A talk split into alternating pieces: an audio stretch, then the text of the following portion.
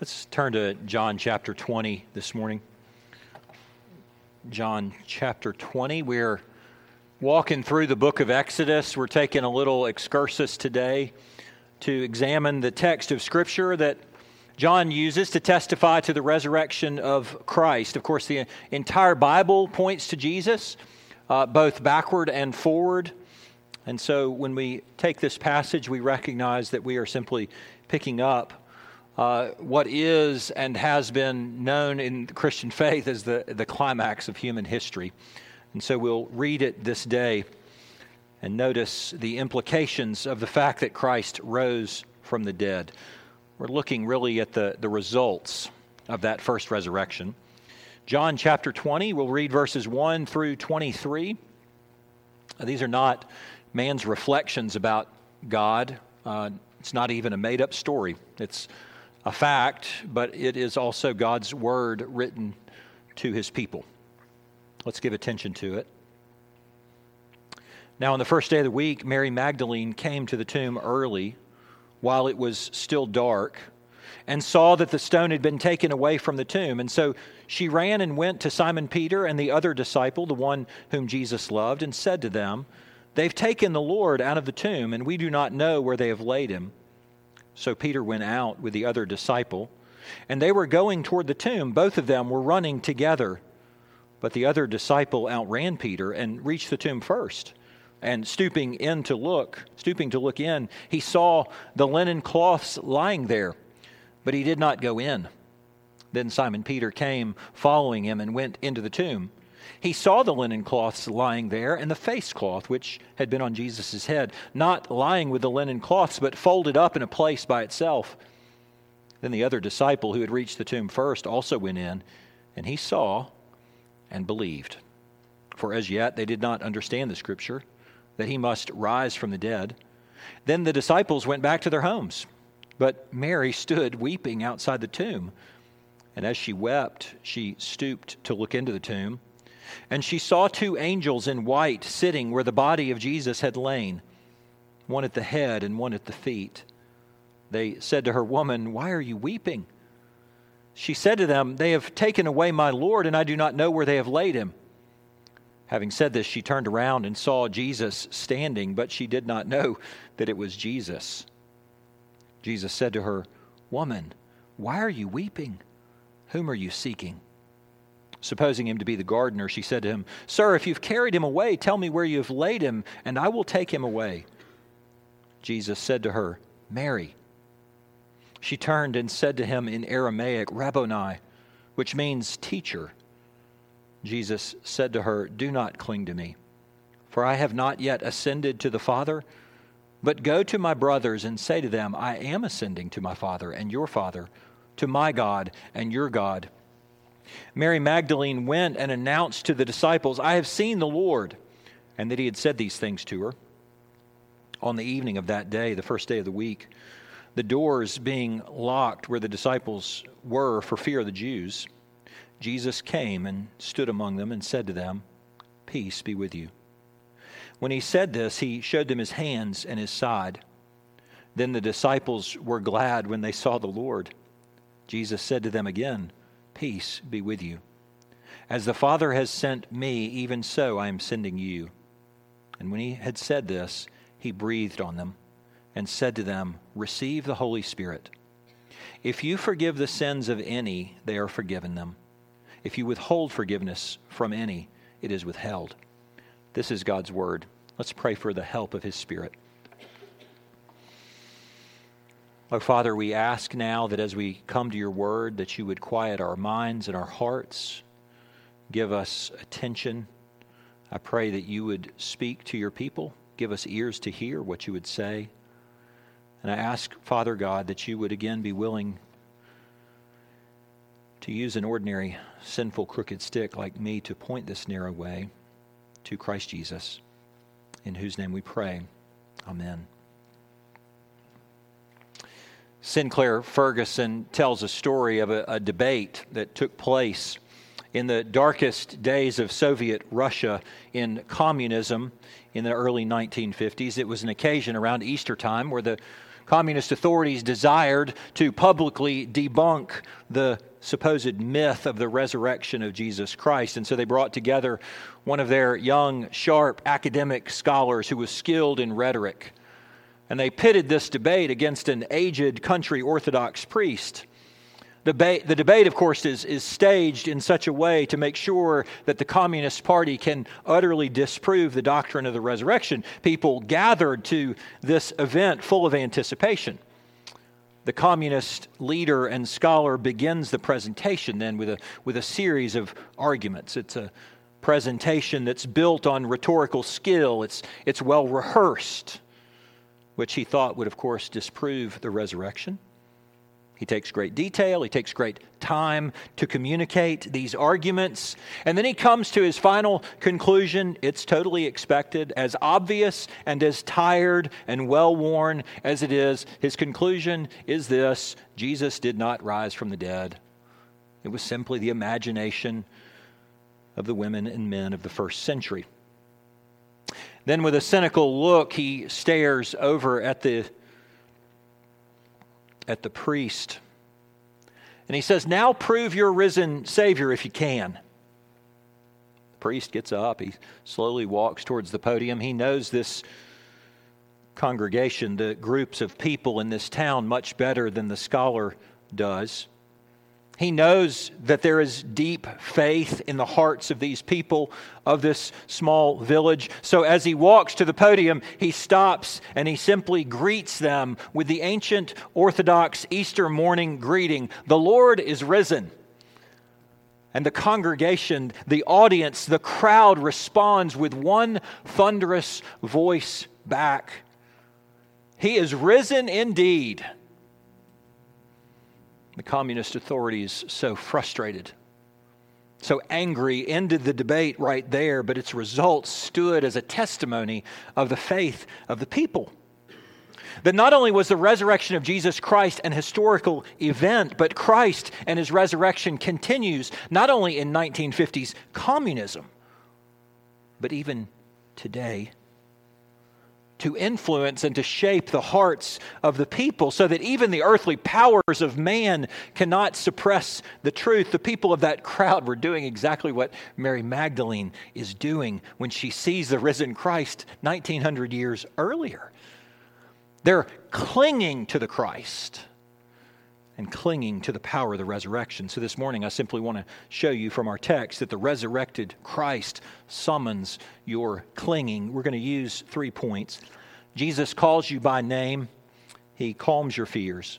He secures your peace. You first notice that he calls you by name. I suspect it really was a very fitful Saturday for Mary. Like so many of the followers of Jesus, Mary was surprised. She's actually heartbroken, of course, by the events of Friday. And she, she thought that this, this Jesus was the promised Redeemer, the long awaited Messiah, and yet they watched as he was put to death in a gruesome fashion. Other gospel writers tell us that Mary is not alone on that morning. There's at least four other women who are walking in these pre dawn hours to carry spices to the tomb for Jesus. But John simply places the camera lens over Mary Magdalene.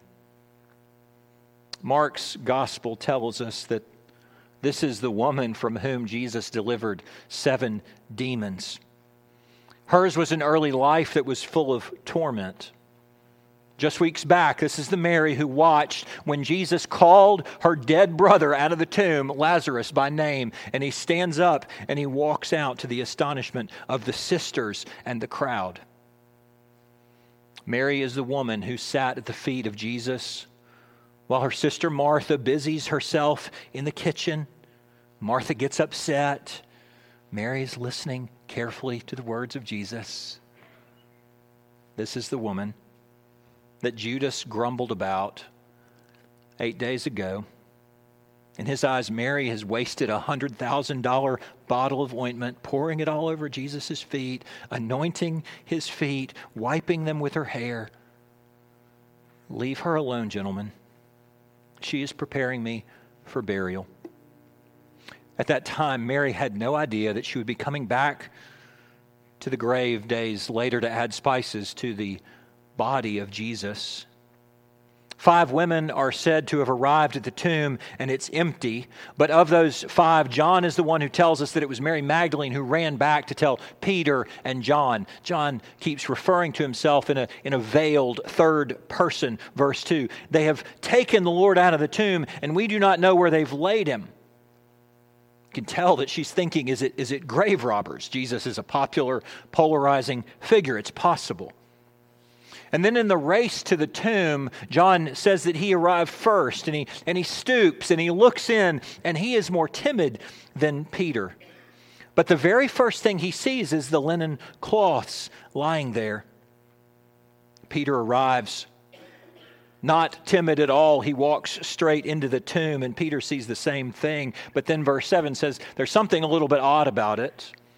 Verse 7 the face cloth, which has been over Jesus' head, is folded neatly in a different spot.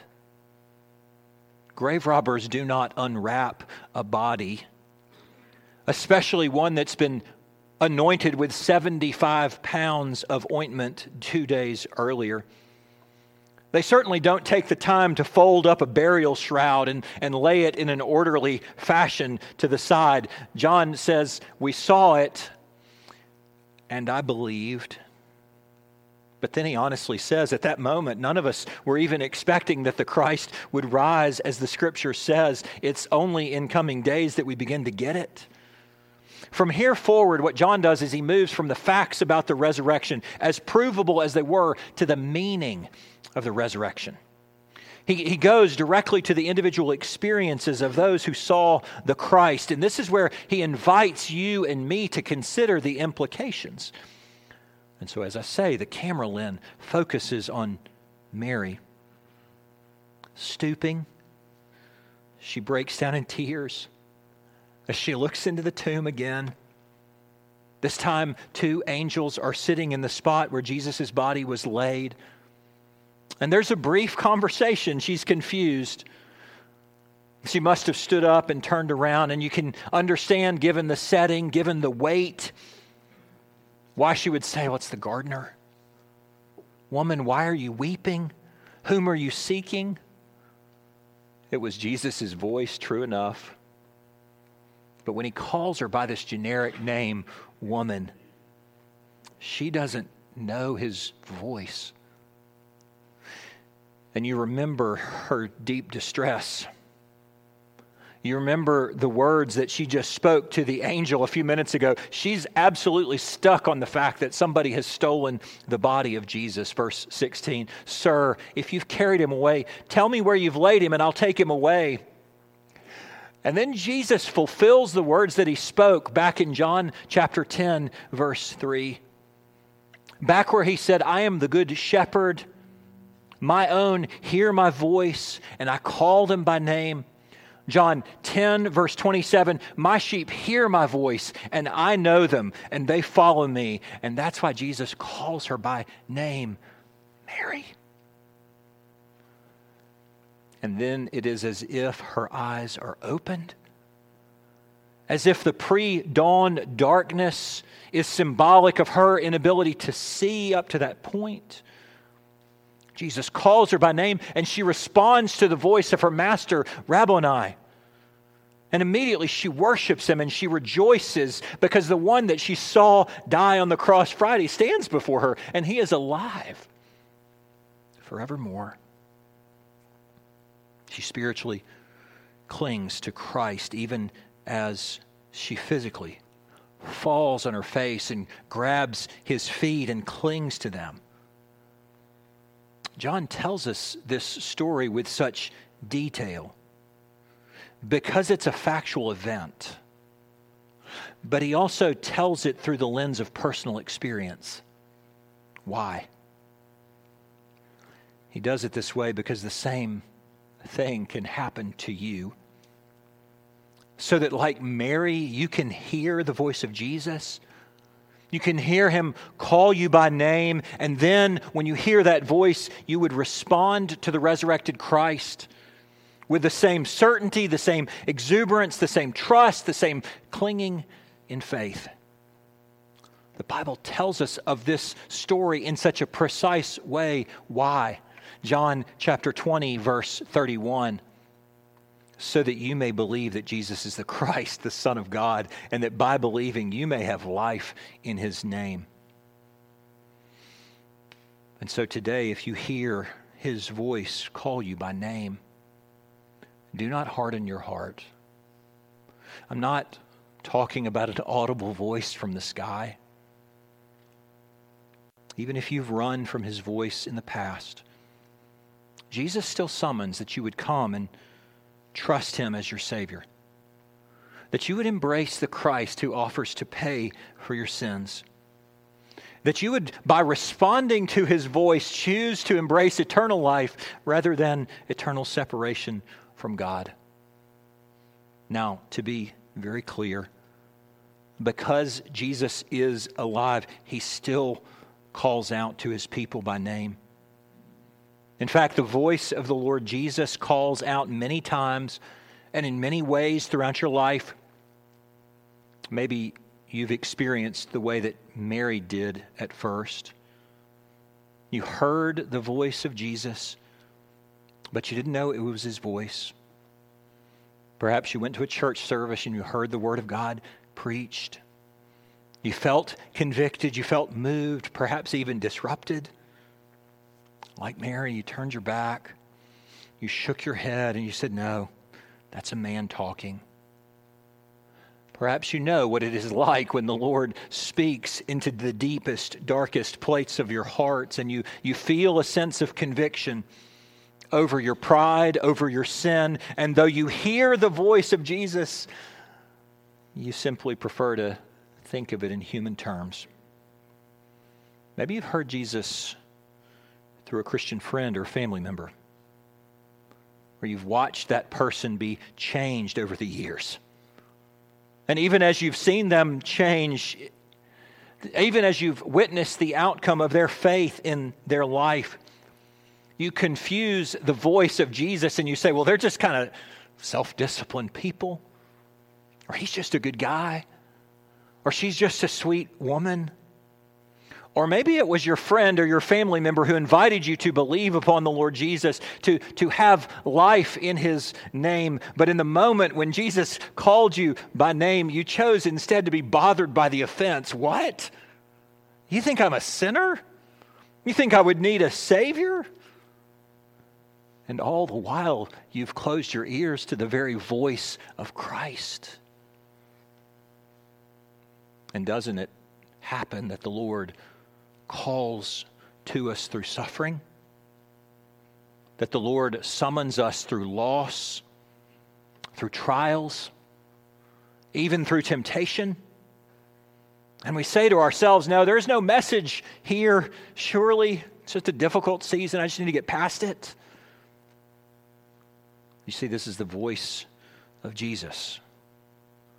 And if you will listen, he calls you by name and he says, Would you come? And trust me and wait upon me and look to me as your Redeemer and your healer, the one who binds up the broken places of your heart, the one who heals those hurt spots in your soul. And then to those of you who have heard Jesus call you by name, if you've responded, then what he said in John 10 is absolutely certain for you. The Good Shepherd knows his sheep. That's the reason he calls them by name. In fact, if you've responded to the Lord Jesus in faith, Jesus knows you better than you know yourself, including the worst parts. And he still loves you. And it is his death and it is his resurrection that prove that. The resurrected Christ summons your clinging. He calls you by name. Secondly, he calms your fears. Look at verse 17. Jesus said to her, Do not cling to me, for I have not yet ascended to the Father, but go to my brothers and say to them, I am ascending to my Father and your Father, to my God and your God. Now, context makes clear what would otherwise be a very confusing statement. Was Jesus opposed to being touched?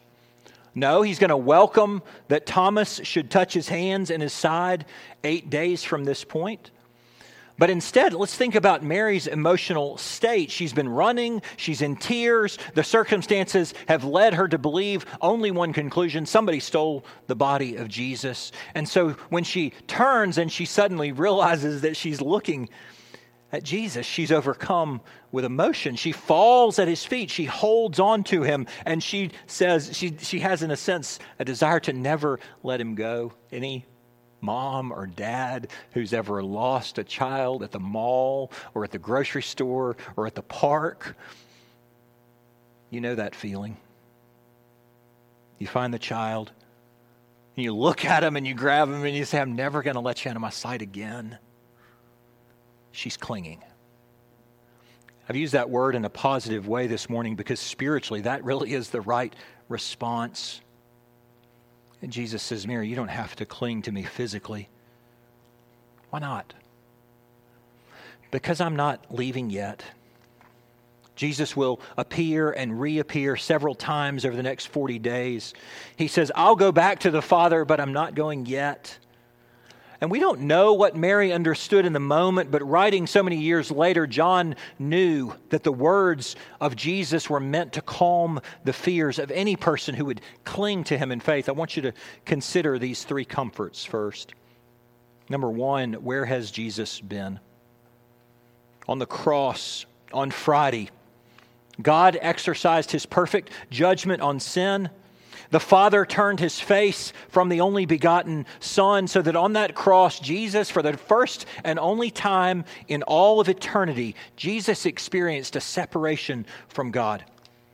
And there on that cross, he plumbed the depths of hell's punishment for sins for his people on the cross. And God made him to be sin who knew no sin so that you and I might become the righteousness of God. And then Jesus' body was laid into the ground from Friday to Sunday while his spirit went and, and enjoyed the blessed presence of the Father once again. Where has Jesus been? Well, he's been to hell on earth and back to his Father's right hand. And his wounds have already gone and pleaded for his people. And so it is in some early morning hour of Sunday, the Spirit of, of Jesus and the body of Jesus are reunited. Why would that calm your fears? Because the work of salvation is complete. Death holds no more sway for those of us who are in Christ. And so when Mary meets him, his ascension has not yet occurred, but justification for sins has already been accomplished. Death's stranglehold over us has been crushed. Lots of pastors have told this story. It was June 2005. There's a Kenyan peasant farmer who is out in his field. He's a grandfather named Daniel M'Mburugu. He's out there tending his potatoes and his bean crop in a rural field near Mount Kenya. And then suddenly, while he's working with his machete, out of the brush springs a leopard who chases and leaps upon the elderly man. The leopard latches on to his wrist and he begins to maul the man with his claws. And M'Mburugu, who had been using this machete to harvest, dropped the machete. So he has no weapon at all in his hand staring face to face with the mouth and the jaws of death. He knows he has nothing else to do. So he takes his hand and he reaches inside the jaws of the leopard and he grabs hold of the tongue. And he begins to rip the tongue from the mouth of the leopard. It's graphic. The NBC article that I read made me chuckle. It said that in his own testimony, when the leopard screamed, the birds stopped singing. He heard an utter silence. And this was my favorite part. Local authorities hailed him as a hero and gave him free medical care at the hospital. I tell you that, friends, because on Resurrection Sunday, Jesus did that very thing. He reached into the mouth of death and he ripped the tongue out. And he secured salvation and conquered death and hell. Over the next 40 days between resurrection and ascension, Mary and several other disciples are going to see Jesus. And when he appears and disappears and walks through walls and eats food, when he touches others and is himself touched, when he's eyewitnessed by more than 500 people, all of this is meant to calm the fears of those who not only followed him in his earthly life, but also the fears of those of us who would follow him by faith for eternity. Your salvation is accomplished. Number two, where is Jesus going? He is going back to the Father fully. But in this moment, he has not fully left yet. That's why Jesus uses two different verbs. He says, I have not yet ascended, but tell my brothers I'm ascending. And that is, Jesus is in the process of ascending. What does that mean? Well, after Jesus rose from the grave, he was no longer constrained as he was during the days of his earthly flesh and blood. He is already glorified. So, John tells us of three different uh, reappearances. The question you and I would ask is where did Jesus go in between those reappearances? Does he have a hideout in a cave somewhere? No. In his glorified body, Jesus moves between earth and heaven with ease because the earth is no longer his home. Which is why the New Testament writers begin to speak as though once Christ rose from the dead, he went ahead and assumed his rightful place. He's exalted again to the majesty on high. Until he ascends, Mary and every one of the followers of Jesus Christ could rightly assume or expect he could appear anywhere.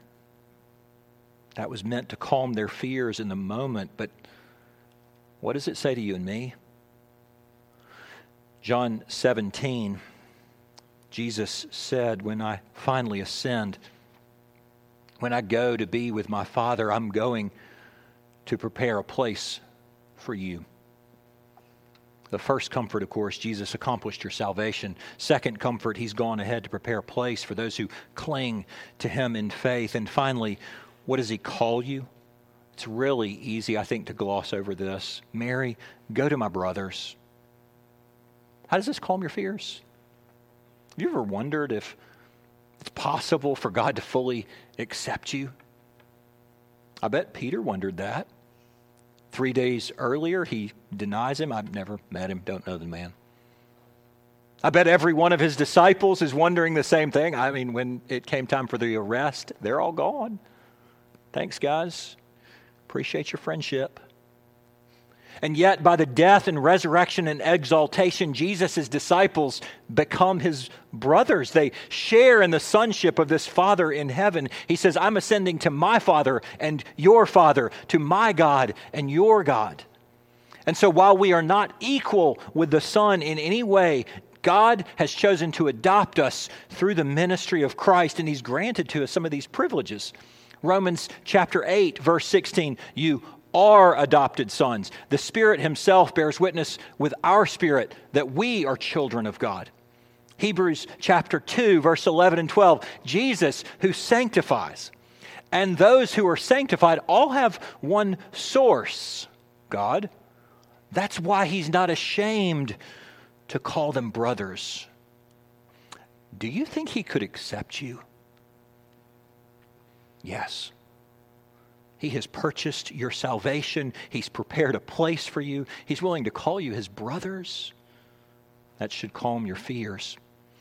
So here the resurrected Christ summons your clinging, calls you by name, calms your fears. Lastly, he secures your place. That evening, most of the disciples are gathered together behind a locked door out of fear. Jesus came. He stood in their presence. Look at verse 19. Peace be with you. And he shows him his hands and he shows him the side.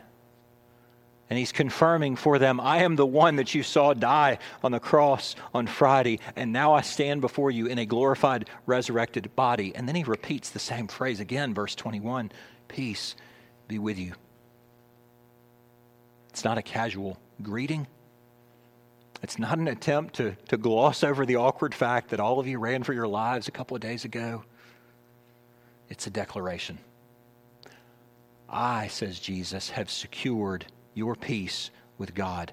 And then from that peace with God, he commissions his disciples to go forward and take this message of peace. And so it's only in the context of, of, of, what I've just described that chapter, excuse me, that verse 22 and 23 make sense. When he had said this, he breathed on them and said to them, Receive the Holy Spirit. If you forgive the sins of any, they are forgiven. If you withhold forgiveness from any, it is withheld. And one of the ways that you know what Jesus meant is how his disciples responded. How did they go about the forgiveness of sins? Did they set up a tribunal of judges? You get forgiveness, you don't. You get forgiveness, you don't. No. They go about preaching this gospel of peace and forgiveness. Acts chapter 2 records this first act of proclaiming that message forgiveness and peace. Peter's sermon at Pentecost, you see what Christ is really saying is this I'm putting in your hands the one message that the entire world needs to hear. It's the one and only way that fallen, needy, hurting sinners could ever find peace. And that's the message that we proclaim today. That is, that the death and resurrection of Jesus opens wide the offer of salvation to anyone who would come and trust in Jesus by faith. Anyone who would come and receive and rest upon Him alone will receive forgiveness of your sins and thereby receive peace eternally with God. This is the Savior that Christians cling to. This is the message that we return to day after day, week after week. But if you have never called upon the name of the Lord Jesus Christ, if you've never known this God of forgiveness and peace, it is today that the resurrected Christ summons you. Cling to me in faith. He calls you by name. He's ready and willing to calm your fears, and He's ready to secure your peace. Let's go to Him in prayer. Father, we thank you for your word. We ask that through the ministry of your Spirit, you would bind your word to the hearts of your people, that you would open the ears of those who have not heard before and give them salvation today through Christ. We pray that you will now bless the remainder of our worship, including song and sacrament. We pray this in Jesus' name. Amen.